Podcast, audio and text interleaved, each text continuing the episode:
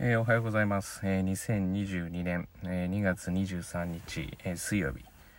祝日ですね、え今日も聞いていただきありがとうございます。本日のテーマはですね、えちょうど月曜日にですね、あの、中学校3年生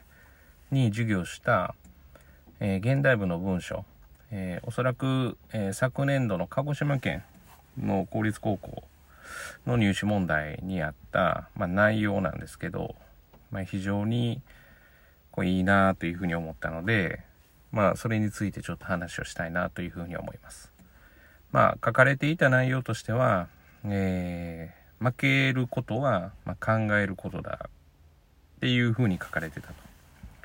で、まあ、そもそも勝ち負けって、えっ、ー、と、当然その勝負ごとにおいてはつくわけで、まあ、例えばこの仕事で言うと、まあ何ですかね、生徒が合格してくることが勝ちになるんですかね。それとも生徒数がいることが勝ちになるんですかね。それとも合格者数が勝ちになるんですかね。合格率なんですかね。それってまあ取りようであって、で私の中で勝ち負けっていうのは、えー、基本的には自分の成長につながる、まあ、過程だっていうふうに常に考えてて、だからそれをまあ、的をいってこう話をしてるというか、まあ、用を得てるなっていう風な感じを持った文章だったんですね。だから負けることは考えることって、まあ、進化においてはまさしくそうで、勝者は、えー、進化する必要がないわけですよね。まあ、そこの文章に書かれてた通りなんですけど、勝者は勝ち、勝ってるわけですから、その勝ち方を変える必要はなくて、だからまあ、そのままの形でずっといけると。ただし、えー、負けた組は、まあ、そのままじゃ当然生き残れないわけですから、形を変える。まあ、それがあの、当然その、全ての生物が考えるっていうわけではないのかもしれないですけれども、順応するためにどうするかっていう進化をすると。と考えると、負けた数だけ考えることが多くなるわけですから、えー、失敗、まあ、失敗という言い方とか負けとかいう言い方が嫌なんですけど、だから結局失敗とか負けってなくて、まあ、本当に成功への一歩なんだなっていうふうに思っています。あの文章を見た時に、あまあ、まさしくその通り進化においてもそうだなというふうに普段感じてることをそのままこう表現してくれてるような感じだったので、まあ、ご興味がある場合は多分去年の鹿児島県の問題だと思うんですけど、まあ、ご覧いただければとは思います。まあ実際そうですね。なんか負けたりとか、惨めな気持ちになったりとか、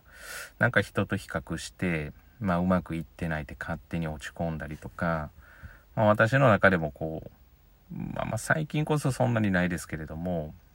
まあ昔だったら結構あったり。でも結局そこで惨めな思いしたりとか、自分の思い通りにいってない。まあ仮に負けとか失敗だっていうんだったら、まあやっぱり失敗した数が多い人ほど、よく考えてるわけでいろんなこうパターンケース進化をしてるっていうことだと思うと全くもって失敗が怖いことじゃないってことが分かりますよね。だからうまくいかないことなんていうのは、えー、うまくいくための一歩目ですから結局そこで考えなかったら意味がないんですけれども負けたことに悔しいっていう感情に引っ張られてやっぱり次どうしようっていう風にならなかったらそこで終了ですよね。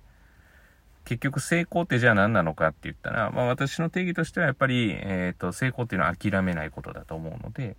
結局倒れても、まあどういうふうにしていくのかってこう考えながらやっていくっていうのが、まあ人としての成長を生んでいくのかなっていうふうに思うので、